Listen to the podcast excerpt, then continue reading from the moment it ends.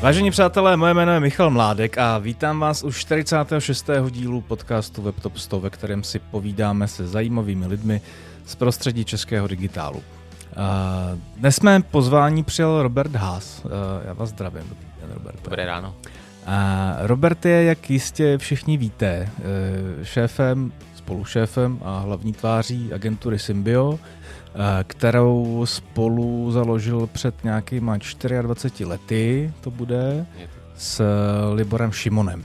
A Roberte, vy jste Symbio zakládal, zakládali, když vám bylo 21, 20, 19, nevím, plus minus, byli jste prostě hrozně mladý. Eh, s jakými ambicemi jste tu agenturu vlastně začali řešit a, a, a proč to tenkrát tak bylo? Myslím, že eh, se to trochu mohlo lišit tenkrát. Mm. My jsme vlastně zakládali ve třech, úplně prapůvodně. Mm. A uh, já jsem v tu dobu vlastně na začátku vysoké školy už měl jako životní zkušenost, která mě vlastně dovedla k tomu, že jsem se musel živit sám. Takže já jsem to bral i trošku jako možnost odejít z pozice designéra v jednom grafickém studiu a mít vlastně nějakou svoji Eh, vlastní jako formu obživy. Eh, s klukama, když jsme to vlastně ale dávali dohromady, tak to bylo primárně jako zábava. Jako, mm. I když jsem tam možná tady tohle tu jako záležitost, to, že by mě to mohlo někdy živit měl, tak rozhodně to nebylo něco, co by nás stáhlo. Vlastně mám pocit, že se to stalo až po nějaký době, když tak, tak, proběh takový proof of concept, takže že se to lidem líbilo, brali to, bylo tam něco vlastně jiného, než co třeba bylo možné tenkrát na trhu získat. Tak když jsme si tohle jako ošahali a zažili jsme jakoby úspěch, tak jsme měli pocit, že ho musíme jako rozvíjet mm-hmm. a mhm. nějak ho chránit a, a možná tam byly nějaký zárodky některých věcí, které fungují do dneška. A říkáte, primárně to byla zábava. A ta motivace hlavní byla založit si firmu, abyste se bavili? Ne, myslím si, že jako to úplně prapůvodní jako by bylo něco tvořit. Mm-hmm. Um, vlastně uh, tehdy člověk že měl jako školu a vedle toho záleželo jak kdo, já jsem vedle toho už musel mít tu práci, ale každý hledal nějakým způsobem to, jak bude jako naplňovat svůj čas. Takže my jsme si našli něco, co nás bavilo a myslím si, že úplně nejzábavnější na tom bylo, že jsme si zkusili vlastně jako něco navážno. Protože když to člověk uh, vezme, tak uh, začátek vejšky je něco, kdy člověk opouští jakoby už takový ty uh, teenage roky a tehdy to vlastně jako nic moc navážno jako vlastně nebylo. Hmm. Mě vždycky při takovýchto rozhovorech napadá, jakým způsobem vy, vy jste vlastně jako došli k tomu prvnímu úspěchu, jo, protože máte, jste, jste mladí kluci, který mají nějakou ambici, a který se nicméně primárně tím, co dělají, jako baví. A přesto, abyste se tím mohli bavit, potřebujete vydělávat nějaký peníze a který vznikly kde? Našli jste v sobě nějaký, nějakou jako biznisovou schopnost skrytou, nebo už tam jako dávno byla? Jak jste to, jak jste to měli vyřešit? Ale my jsme ji našli v roce 2020, no, takže jako biznisová schopnost je něco, co jako v Symbiu opravdu velmi dlouhou dobu jako nebylo eh, jako téma. Ne, myslím si, že tenkrát to bylo ještě neexistovala startupová scéna, takže neexistovaly uh, ani uh, eh, FFF zdroje, ale přesto to tenkrát za nás bylo. Uh, řešili jsme to v podstatě, první joby byly, že někdo někoho znal. Hmm. A uh, prachy, které jsme se za to říkali, většinou odpovídali třeba ceně ramky, aby jsme si mohli nainstalovat nový Photoshop. Takže uh, tenhle ty úplně prapůvodní začátky byly fakt, že jsme to brali z nějakých svých známých a postupem času vlastně se nám uh, podařilo díky tomu týmí práci v tom grafickém studiu se dostat uh, k fotografické scéně tady. Pracovali jsme už jako takovýhle ucha, ještě nemoc zkušený pro fotografy, jako je Robert Vano, Jadran Četlík, Adolf Zika. A to byl vlastně rok 99-2000. To byly naše úplně první takový kšefty a skrze ně jsme se začali dostávat potom k firmám. Mm-hmm. To byl ten, ten jakoby prapůvod. Když zmiňujete konkrétně toho Adolfa Ziku, tak eh, on, jestli se nepletu, tak stojí za takovým projektem, který jsme Week of Life, nebo byl, byl tehdy jako hrozně populární. Uh, máte s tím něco společného taky? Ne, nebo? s, tím, s tím už ne, to už Adolf dělal tenkrát bez nás. Okay, okay. A vy jste mu pomáhali přesně s čím? My jsme udělali primárně nejdřív jeho portfolio a pak uh, jsme pomáhali většinou lidem, který on vlastně jakoby nějakým způsobem nám doporučil a, a on nám vlastně v tomhle tom pomohl se dostat i mezi další vlastně. Okay. Vy jste vlastně za dobu existence té agentury prošli několika stádií, jo, které do sebe tak nějak zapadají. Nicméně, um, jak to vlastně dlouhodobě pozoruju, i na základě toho, jak jsem se na ten rozhovor připravoval, mě, mě vlastně v tom uh, z toho ční jedno klíčové slovo a to je změna. Jo? Že jako furt tam cítím takový étos, uh, teďka jsme kreativci, teďka jsme víc jako do digitálu, teďka to slovo digitál zapuzujeme a, a, a jedeme BXCX a, a jak to vy vlastně jako máte nastavený? Je to, je to jako impulzivní záležitost, nebo je to, je to o tom, že jako čucháte ten trh a na základě toho se snažíte jako přizpůsobovat ten, ten, ten váš biznis, to vaše fungování? U nás je to právě naopak, mám pocit, strašně pomalý. Jak jsem si dělal srandu, že jsme začali podnikat v roce 2020, tak ona to je do určitý míry pravda, protože my jsme vlastně, a do dneška jsme, eh, z drtivý většiny jako řemeslníci děláme nějaký kraft, snažíme se být nejlepší v tom, jakoby, co děláme, ale po té jako kreativně výrobní stránce. A byli jsme vždycky hrozně mizerní podnikatele. A do dneška si myslím, že v tom jako máme jako velké rezervy. Pro nás vlastně dělání biznesu, byť samozřejmě vždycky byl důležitý, jak bychom nebyli schopni se na sebe vydělat a tak dále, nebylo jakoby první. A to teďka nemyslím nějak jako sebe oslavně, spíš naopak. Spíš si myslím, že to je něco, co kdyby jsme na to začali myslet dřív a uměli jsme tyhle dva světy skloubit, tak eh, by nám to pomohlo.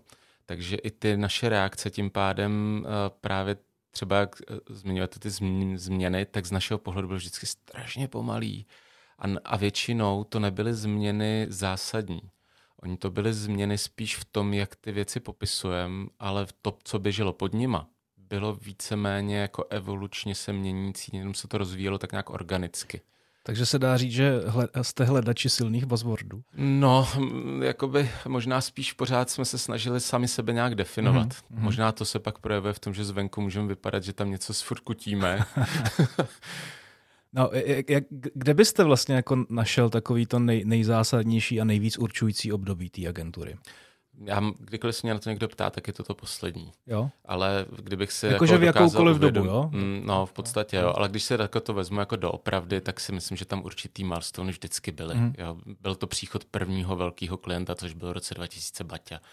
Bylo to to, že jsme začali uh, nabírat eh, lidi, což pro nás bylo vlastně, my jsme se toho strašně báli, jak, jak my vlastně převezmeme odpovědnost za něčí mzdu jo, a takovéhle věci. A teďka ale mám dojem, že v té poslední době, možná se to pojí s tím, co jsme říkali teďka před chvílí, je něco, co přináší jako skutečnou změnu. My teďka jsme jako v uh, situaci, kdy opravdu zažíváme jako radikální proměnu, jak co se týká vnitřního fungování Symbia, tak i toho, co vlastně uh, budeme nabízet na tom trhu. A už to není jenom takový to, že hledáme nějakou nálepku, jak teda hmm. sebe popsat. Dokážete to nějak jako definovat? Tady teďka, se, teďka jste si dobře otevřel ten prostor, aby jsme jo. se o tom trošku pobavili. A v čem ta jinakost bude spočívat teďka nově a, a kde vidíte ten prostor? Jsou to ty vlastně, jak jsem už uh, říkal, dvě změny. Jedna je vnitřní mm-hmm. a to je uh, změna toho, jak my uh, s Liborem a, a s lidmi, kteří v Symbiu jsou, s tou firmou nakládáme. Ta největší změna je, že my vlastně jsme k tomu přizvali i eh, konzultační firmu, která nám pomáhá vlastně postavit z toho skutečně jakoby společnost, která je schopná jako fungovat i bez lidí, kteří v ní jsou, a to včetně nás s Liborem, byť my nejsme nikde některak na odchodu, ale chtěli jsme vlastně uh, dát tomu natolik jakoby srozumitelnou a jasnou funkční strukturu, a aby to ne, nestálo vždycky na nějakém jednotlivci. Mm. A uh, to je velikánská změna, protože my jsme vlastně začali budovat uh, management.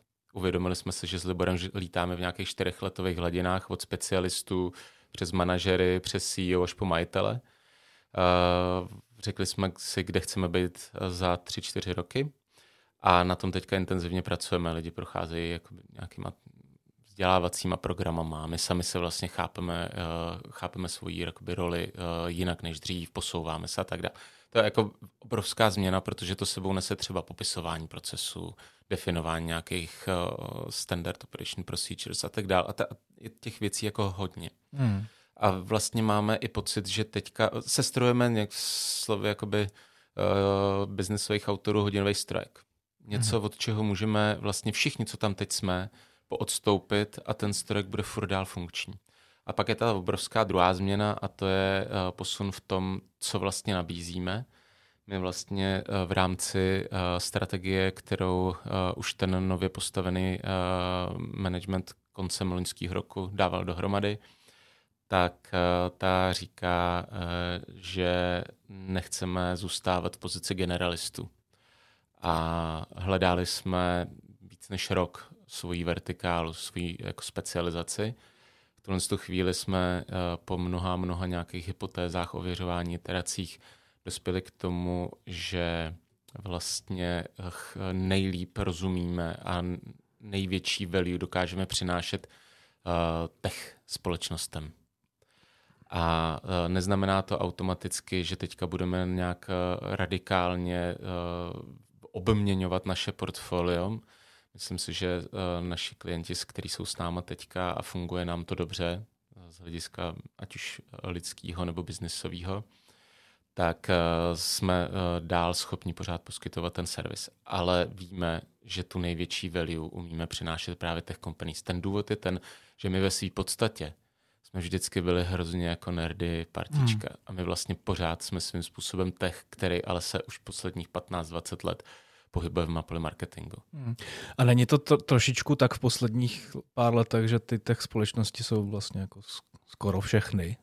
Když to vezmu jako, když to řeknu fakt blbě, tak eh, Čes je přece tech společnost. Jasný, ne? jasný. Ale tohle, to je, tohle bylo veliký téma. Kdo je to tech? Vlastně každý je tech dneska. Nikdo nemůže být bez technologií. Takže my jsme vlastně první věc, kterou jsme dělali, že jsme dávali dohromady profil toho, co to je pro nás tech company. Mm-hmm. A jedna z úplně prvních pravidel je, že ta firma sama o sobě mluví jako o tech company, což Čest třeba v tuhle chvíli nedělá.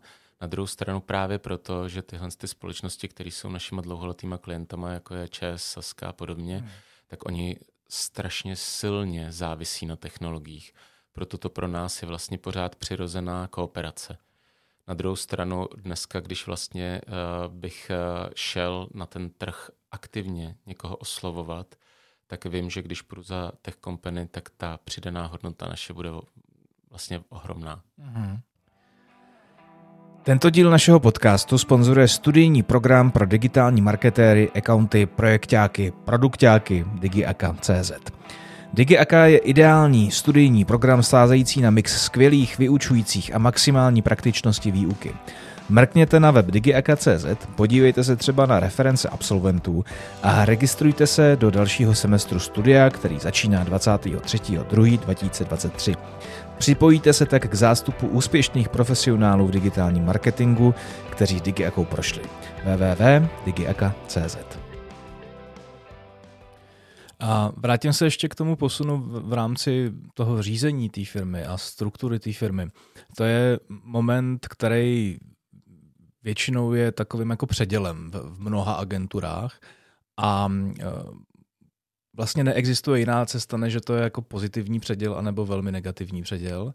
A, a je to navázaný hrozně moc na osobnosti těch zakladatelů, že otců zakladatelů. A protože ono se z toho hrozně těžko odstupuje, že? Ne, nebo nemysl, odstupuje z firmy, ale odstupuje z takový tý, um, z těch čtyřletových uh, zón, o kterých jste mluvil. Jo? A neměl jste z toho opruzeniny trošičku, když uh, jste, nebo oba dva, uh, když jste, potřeb, když jste museli vlastně jako změnit ten styl práce, kterou, na kterou jste byli 20 let zvyklí? Ten projekt je na 4 až 5 let. My jsme teďka v nějakém druhém roce řekněme. Takže ještě minimálně 12 čekají. Mm. A uh, ten důvod, pro který my jsme i na základě doporučení od našich kamarádů vlastně šli do té spolupráce s tou ex- s externí uh, firmou, byl ten, že jsme potřebovali nějakého průvodce. Mm. My bychom to sami v životě nebyli schopni dát. Jo, prostě já jsem už říkal xkrát ve chvíli, kdy člověk je ve flašce, těžko si svou etiketu přečte, těžko si sám sebe jako dokáže přelepit a předefinovat a přepracovat Takže nám s tím uvědoměním si toho, kde jsme, že tam existují letové hladiny, že bychom měli dělat něco jinak, nám vlastně někdo radí. Mm-hmm. A myslím si, že bez toho bychom si sami sobě jako nedokázali takhle vlastně to dobře na, naordinovat. Na druhou stranu, uh, my jsme se báli přesně toho, uh, a oni nás na to upozorňovali, že budeme mít možná rozdílný tendence v tom uh, s Liborem, jak budeme chtít pouštět ty věci, které děláme. A to se podle mýho názoru neděje. Naopak mám pocit, že někdy máme takovou inklinaci k tomu to pouštět rychlejš, než by bylo zdrávo.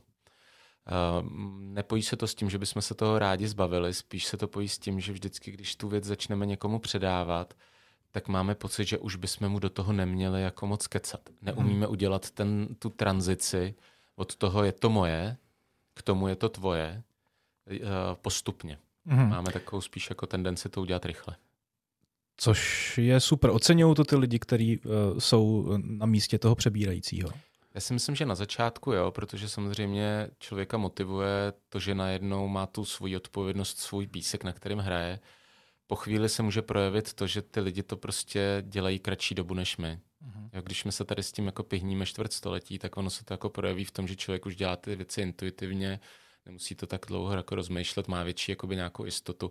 A zároveň si myslím, že se v tom, že v tom hraje ohromnou roli to, že my vlastně přenášíme do značné míry i podnikatelské kompetence na lidi, kteří kdyby měli úplně stejný mindset, tak mají svoji firmu. Mm. A my vlastně po nich chceme podnikatelský myšlení. Takže my musíme v tomhle tom být trpěliví a vědět, že potřebují ten čas a prostor, aby měli možnost se na to zvyknout. Mluvíme o lidech, bavme se klidně o nich dál a ta vaše momentální situace vyžaduje poměrně dobře a konkrétně nastavený myšlení, dobrý mindset. Říkáte sám, uh, ty lidi, kdyby uh, si dneska chtěli zakládat své firmy z fleku, můžou, protože takhle nějakým způsobem nastavený jsou.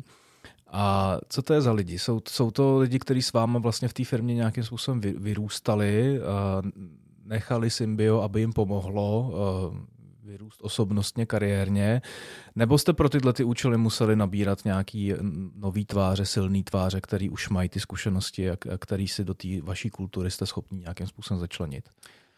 Symbio teďka je uh, poskládaný tak, že v takovém, řekněme, nějakém uh, leadershipu té agentury je takzvaná core skupina. A tam musím říct, že je půl na půl složená z lidí, kteří jsou u nás 20 let, mm-hmm. 18 let. A druhá polovina eh, nebyla hajrovaná speciálně na tohle, ale jsou s náma kratší dobu.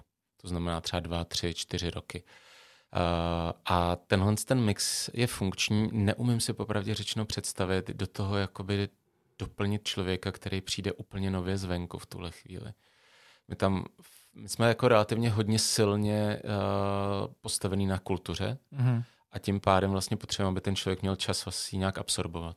Takže nabírání provozních ředitelů nehrozí teda? Ale neumím si to teď představit. Neříkám, okay. že nehrozí, ale velmi těžko představitelný. OK. Um, mění se nějakým způsobem váš postoj a vaše, uh, vaše metodika uh, přístupu k lidem v rámci té firmy? Jakým způsobem je vedete, kam je vedete, jak je směřujete?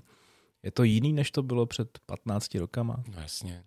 Tak před 15 lety to bylo všecko vlastně takové jako přes nějakou paropropustnou folii všechno procházely ty informace jako samočině. Mm-hmm. Nebylo potřeba mít vůbec moc standardizovaný nějaký komunikační kanály, nějaký jakoby procesní věci, zodpovědnosti, popsaný role profily. To dneska všechno naštěstí už máme. A pomáhá nám to, protože si myslím, že věci, které se opakují, jsou rutinní, tak mají být prostě daný, fixlí, aby člověk nemusel vlastně vůbec věnovat žádnou mentální kapacitu takovým jakoby ptákovinám a mohl se věnovat kreativní činnosti nebo hmm. nějakému přemýšlení. A tohle jakoby eh, se propisuje i do toho, jak eh, spolupracujeme uvnitř.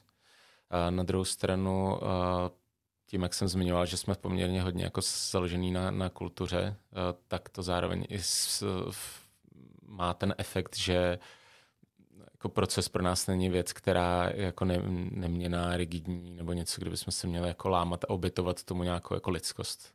OK. A zkuste mi tu kulturu nějakým způsobem definovat. No, to je, to je to naše na sebe nálepkování obtížný zvenku, tak zevnitř je to ještě snad horší. Ale my vlastně, jako, když bych to o tom měl mluvit, tak je to vlastně takový mix tří věcí. První je, že je to hodně takový jakoby až někdy punkový jakoby freestyle a ve smyslu i takový jako moc se z toho jako nepotentočkovat, když to řeknu slušně. A, a je hodně na takový jakoby neformální vlně, spojený velmi, velmi jako zvláštním způsobem s takovým tlakem na expertízu, preciznost, uh, puntičkářství, tyhle dva světy, které vlastně k sobě mají zdánlivě daleko, tak my je nějakým způsobem jako fúzujeme. Hmm. A k tomu se přidává uh, taková třetí noha, to je, to je taková jako nerdiness naše interní, jakože to vlastně uh, je fajn, když jsou ty lidi divní trochu. Hmm.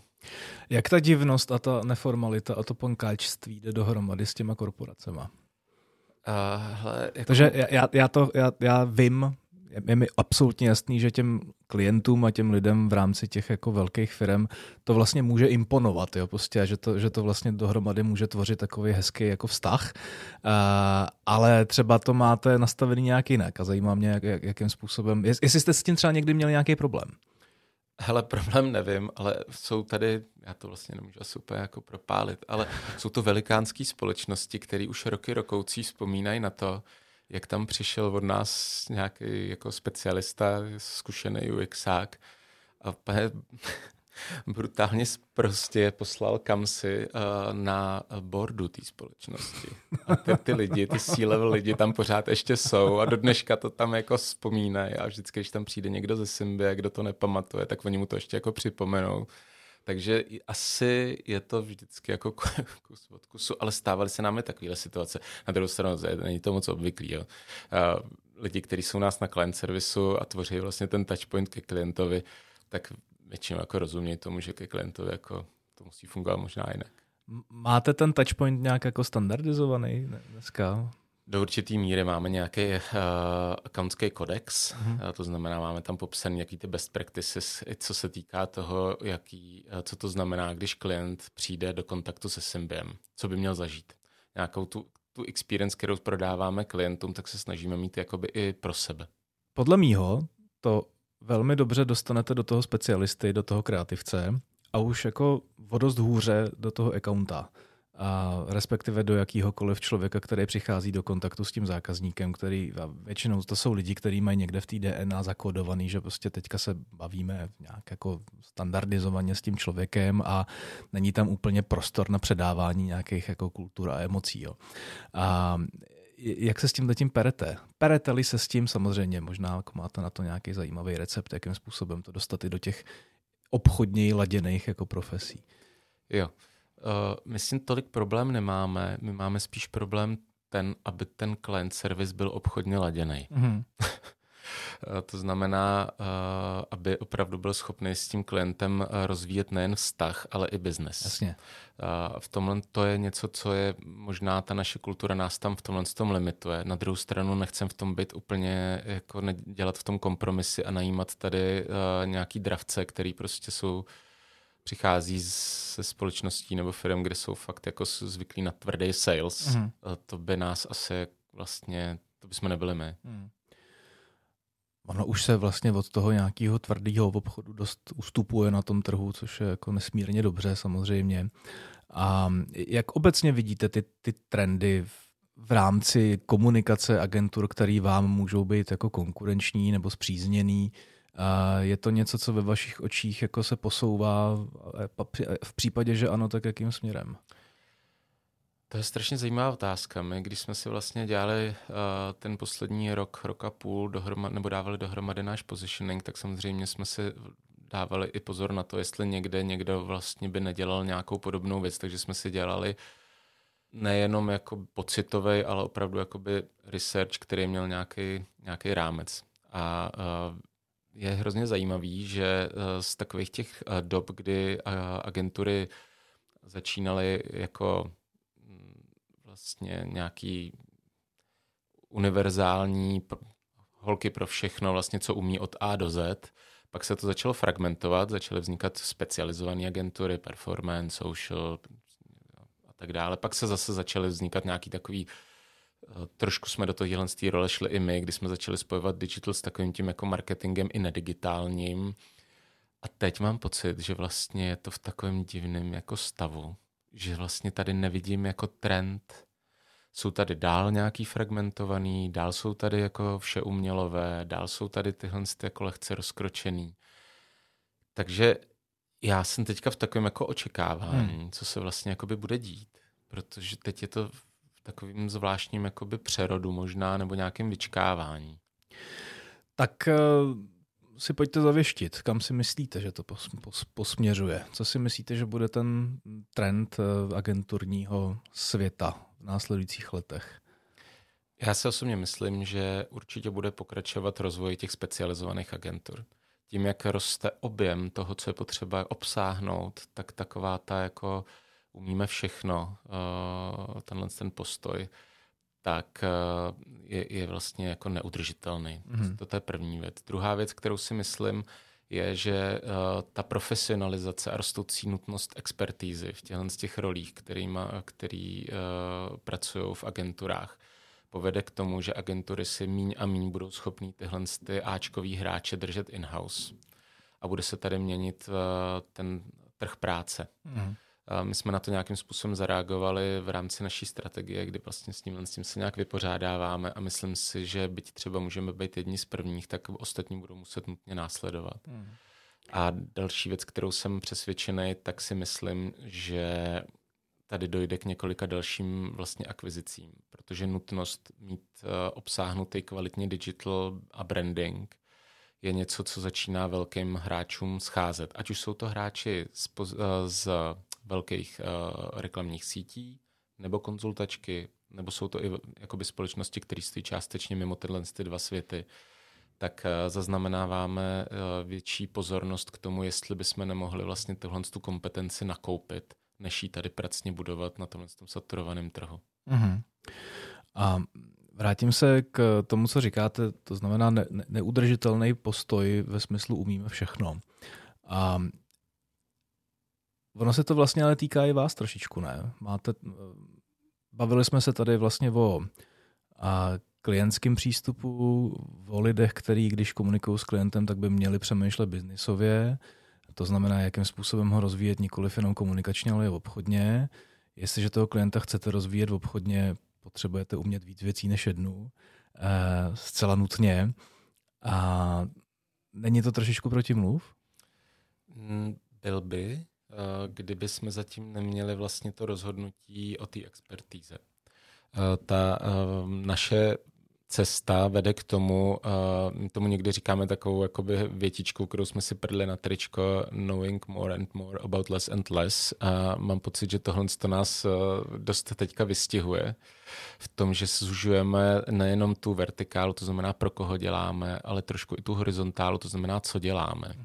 A není to o nějakých úplně buzzwordových xových zkratkách BX, CX, DX, UX, ale je to spíš o tom, že vlastně ta idea je, my nedokážeme nabídnout úplně všechno na všech kanálech v maximální špičkové kvalitě, takže si budeme muset vybrat. A my jsme vlastně procházeli zpětně uh, práce pro naše klienty za posledních x let.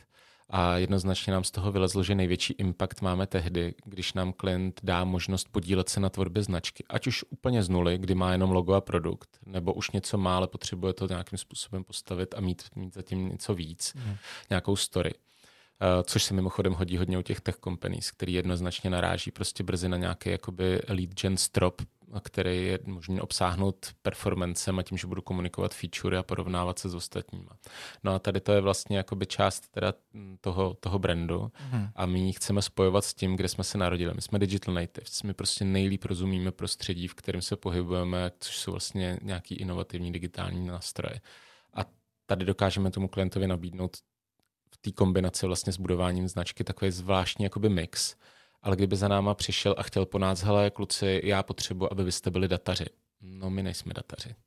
Jo, já potřebuji, abyste mi tady zatlačili na performance. Hm, to my neděláme.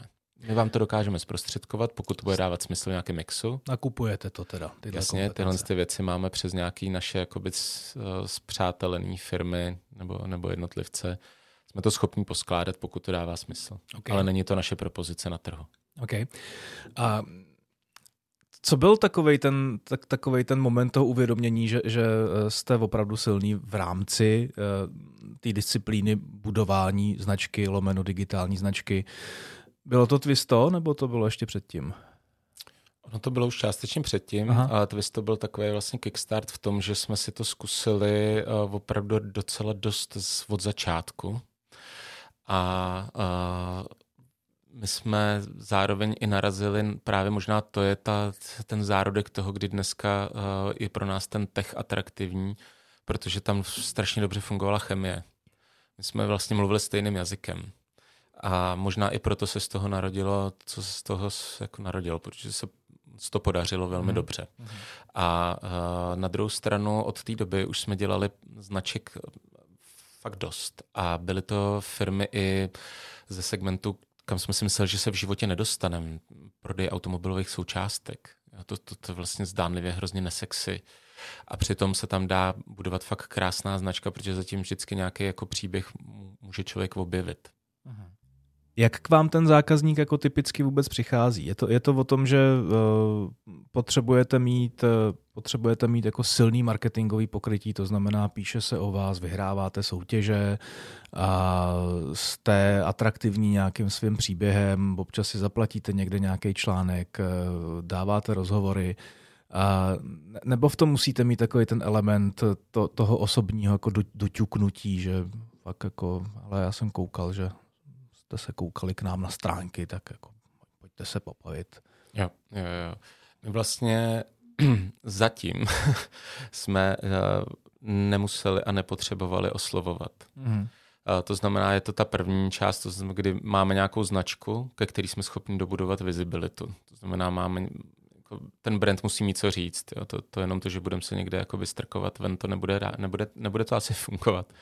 A, uh, takže sázíme na nějaký uh, lead gen, který byl doteďka budovaný primárně přes nějaký kanály typu soutěže, uh, typu články, uh, někde sem tam trošku. Uh, typu to, že se o nás uh, obecně mluví, že prostě je důvod, pro který se lidi jako baví o Symbio my v tomhle chceme pokračovat, ale posuneme to. Mm-hmm. A teďka naopak ten lead gen, který chceme vlastně roztočit, tak bude založený na komunikaci nebo publikaci naší expertízy. Mm-hmm. To znamená dávat ven relevantní obsah pro naši cílovou skupinu, který bude fakt přinášet vysokou hodnotu přidanou, kvůli který budeme schopní vejít v nějakou jako konverzaci s tou skupinou. A ve chvíli, kdy nazraje čas, tak, tak se ten, ten dotyčný ozve.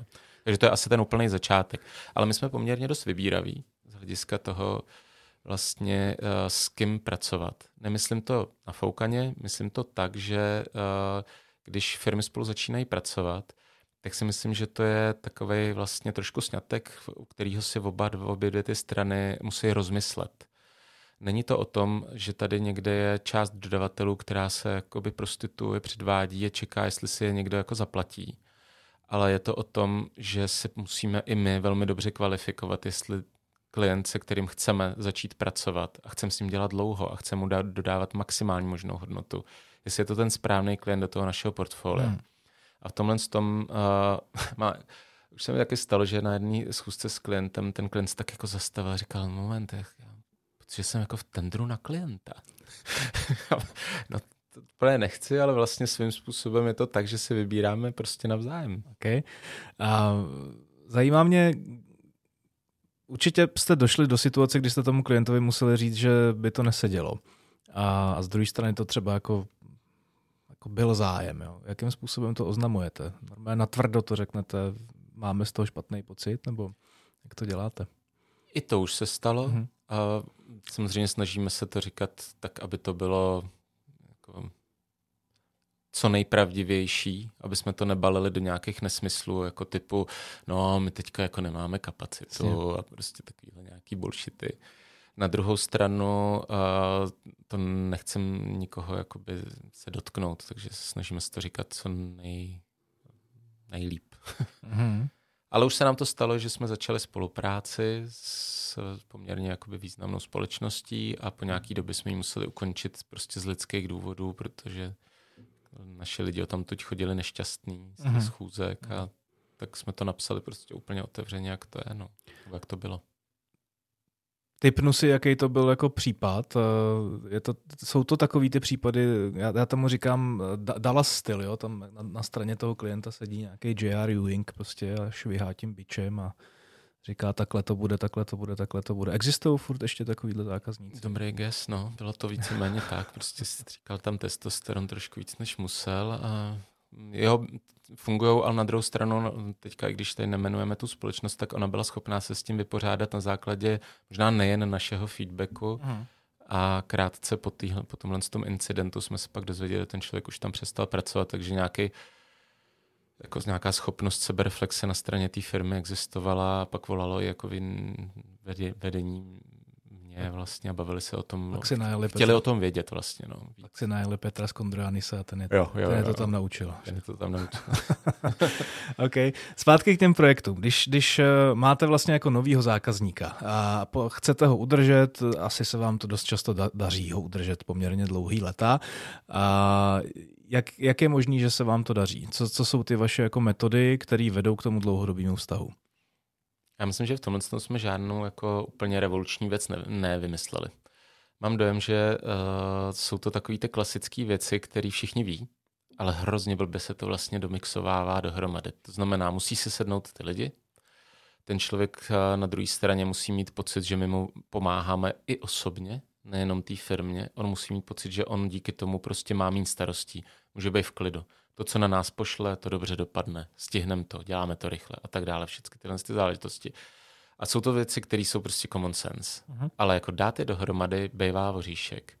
A myslím si, že v tomhle tom uh, je u nás i taková jakoby vůle vždycky, uh, pokud náhodou ten tým třeba po začátku té spolupráce nesedí úplně jakoby super, tak si otevřeně o tom jako popovídáme a, a když tak to tam nějak jakoby proházíme, promixujeme, aby to tam sedělo. Není to proto, aby my jsme tam jako se vohnuli a klientovi jsme tam měnili lidi prostě, protože klient kejve levým malíčkem, ale aby to tam fungovalo jako po té jako chemické stránce dobře. Kolik vás teďka je? 45, 50, zhruba tak. Takže si můžete dovolit tu flexibilitu. A jakým způsobem přistupujete vlastně k takovému tomu obligátnímu vytížení té agentury? Máte, jako rádi si necháváte rezervy nebo jedete úplně na doraz? Uh, no, my uh, na doraz bychom i rádi jeli, ale uh, protože nejsme založený na uh, nějakých rutinních, opakujících se zafíčkovaných činnostech, tak nám samozřejmě jakoby ta utilizace lítá. Mm. Jsou chvíle, kdy toho máme nad hlavu a jsou chvíle, kdy se trošku kopem do zadku. A... Co, což je asi způsobený tím, že vy jste známý nepřítel vlastně hodinových sazeb, že jo? nebo respektive ne, ne, nech, nechávání si platit od klienta na základě toho, eh, že hodinovka je taková a maková, chápu. A ten postoj je vlastně jako strašně sympatický. Nevede to nicméně k tomu, že se to občas jako rozstřelí? Jasně, jasně. No, jako má to svoji cenu, tady hmm. tyhle ty nějaký postoje. Není to jako legrace. Jak to ty klienty učíte? Především mě zajímají ty korporace, protože no, vlastně ono je paradoxní a čas, čas od času se to může zdát až jako bizarní, eh, že alespoň jako z mé zkušenosti je dost často jako složitý vlastně toho velkého zákazníka naučit, že hodinovka ne. Hmm. Eh, jako platíme za úkol. Jo, jo. Ale úplně otevřeně jsou firmy, které jsme to nenaučili. jo, prostě děláme s klientama, kde to prostě ty výkazy posílat jako by musíme. Nějakým způsobem tam je neprůchozí, protože tam existuje někde nějaký vnitřní pravidlo, kterými nemůžeme obejít. Hmm. A na druhou stranu uh, děláme to tehdy, když nám celý ten zbytek dává smysl. Okay. Jo, takže uh, hrozně rádi bychom, aby 100% naší spolupráce bylo nehodinových, ale jako... Mm-mm.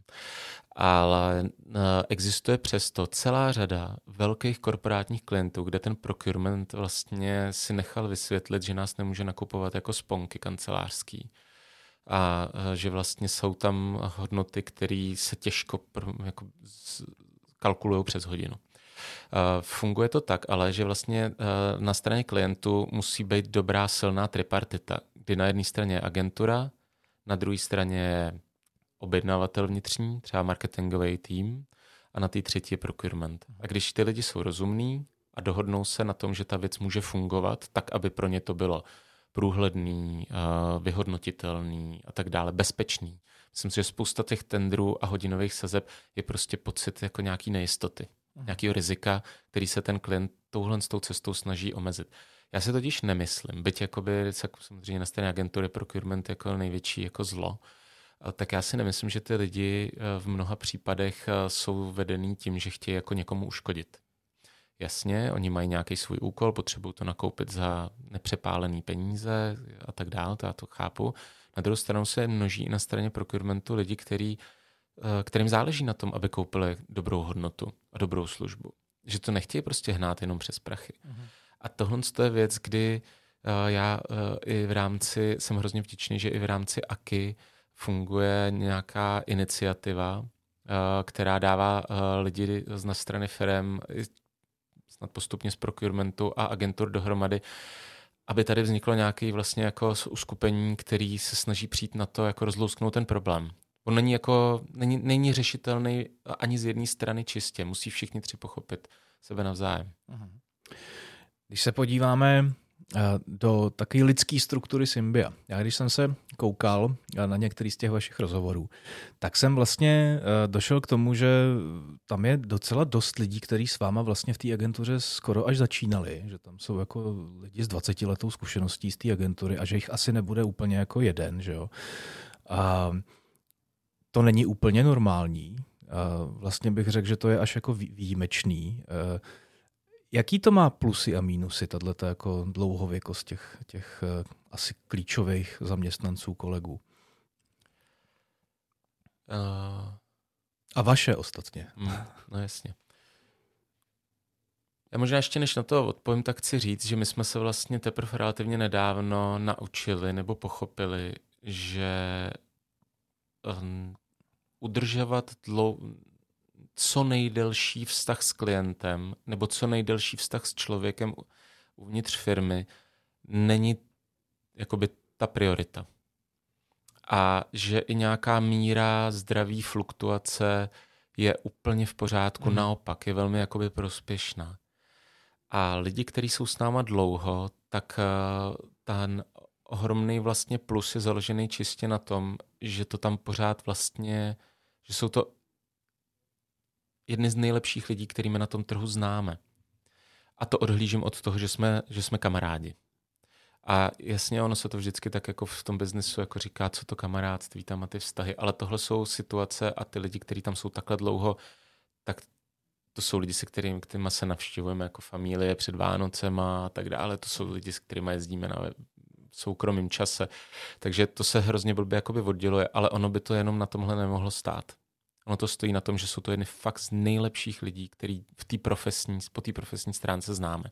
A ty negativa, které se s tím můžou pojit, je, mm, to už je vlastně, to už tím, jak to není biznis, tak vlastně to už stojí čistě jenom na tom, že se navzájem chápeme by lidsky. Tam si nedokážu představit, že bychom za sebou jedna nebo druhá strana přišli a začali se spolu bavit čistě na profesní úrovni. Jako hmm. Já po tobě chci, ty po mně chceš. Do zítřka. No, do zítřka. Včera bylo pozdě. Jasný. A to mě trošku svádí jako k další otázce návazný a to je struktura nějakého výběrového řízení na nový kolegy. A je to tak, že je to o tom, že si vybíráte jako podle ksichtu a podle toho, jak vám ten člověk voní, nebo, nebo a, a, a když třeba něco neumí, tak ho to naučíte, anebo na to učení už nemáte moc čas, protože jste moc velký a děláte spíš kompromisy po eh, na té jako osobnostní stránce. Ale osobnostní stránka je jakoby přes, přes tu nejde vlak. My ten eh, proces máme postavený tak, že vlastně ten člověk, když k nám chce přijít, eh, tak se potkává v různých vlastně krocích s různýma lidma. A na konci chceme, aby strávil nějaký čas s tím týmem lidí, se kterými bude. To znamená, my ho samozřejmě ho vyzýváme a zveme, aby u nás klidně strávil týden, seděl tam s těma lidma, prostě zažil tu atmosféru, nasál to a tím jsme vlastně eliminovali to riziko, že si tam mm, vlastně pustíme člověka, který s náma není vůbec kompatibilní. Mm. Na druhou stranu, uh, takový to profesní vybírání, jestli máš takový nebo makový skilly, jestli máš dostatečně dobrý, tam si myslím, že bychom mohli být dál, že bychom mohli v tomhle tom být pečlivější. Ano, na některé role děláme testovací zadání a tak dále, jako asi to nic, nic jako objevného, ale mohli bychom možná být v tomhle tom vybíravější a hlavně v takových jakoby soft skillech, třeba typicky chceme dělat expertní business. Pokud chceme dělat expertní biznis, měl by do Symbia přijít člověk, který je jak houba na informace. Prostě nasává, je schopný zpracovávat, je schopný z nich něco plodit. Eh, je důležitý tuhle tu věc odhalit na začátku. Když zjistíme, že to je člověk, který nečte, neposlouchá, asi tam bude jako, asi z něj experta těžko jako uděláme. On z něj možná bude dro, dobrý jakoby takový ten rutinér, řemeslník, který se naučí praxí, jo, ale nebude z něj prostě jakoby expert, který dokáže pak jako z nějak ze široka mm. jako něco jako říkat ven. No. Mm. Je tohle to jako možná, možná v tomhle tom jako okay. specifický. Když se podíváte obecně, um, máme začátek roku, takže samozřejmě jedou trendy. Jo? Všude, kam se podíváte, tak máte trendy. Eh, po 18. se dozvíte, že největší trend je automatizace. A zajímá mě, eh, co si myslíte o tom vy. Eh, co bude jako udávat ten trh z hlediska jako technologií, z hlediska hm, procesů, z hlediska hm, nástrojů, řekněme. Kam směřuje český digitál? A když pominu takový ty jako uh, omletý věci, typu tohle to bude rok AI, prostě budeme tady dělat AI pro kampaně, budeme tady dělat AI v obsah a podobně, což o tom mluví úplně všichni, tak uh, já si myslím, že se bude uh, pravděpodobně maličko konsolidovat ten trh digitálu tady u nás, ať už v tom smyslu, co jsme se bavili před chvilkou, že ty firmy si budou muset trochu vybrat. Nebudou moc prostě zůstat holka pro všechno, v tom se nedá jako dlouhodobě být. Uh, už je to vidět na některých společnostech, my nejsme jediný, který vlastně začínají, začínají jako výrazně uh, ohraničovat to, co dělají a co nedělají. Uh, další věc, kterou si myslím a pozorují kolem sebe, uh, ty společnosti postupně budou naskakovat uh, na možná nějakou větší míru profesionalizace a standardizace té práce. Nedávno jsem se bavil s kamarádem, který uh, spoluvlastní jednu z, z velkých českých uh, agentur nezávislých.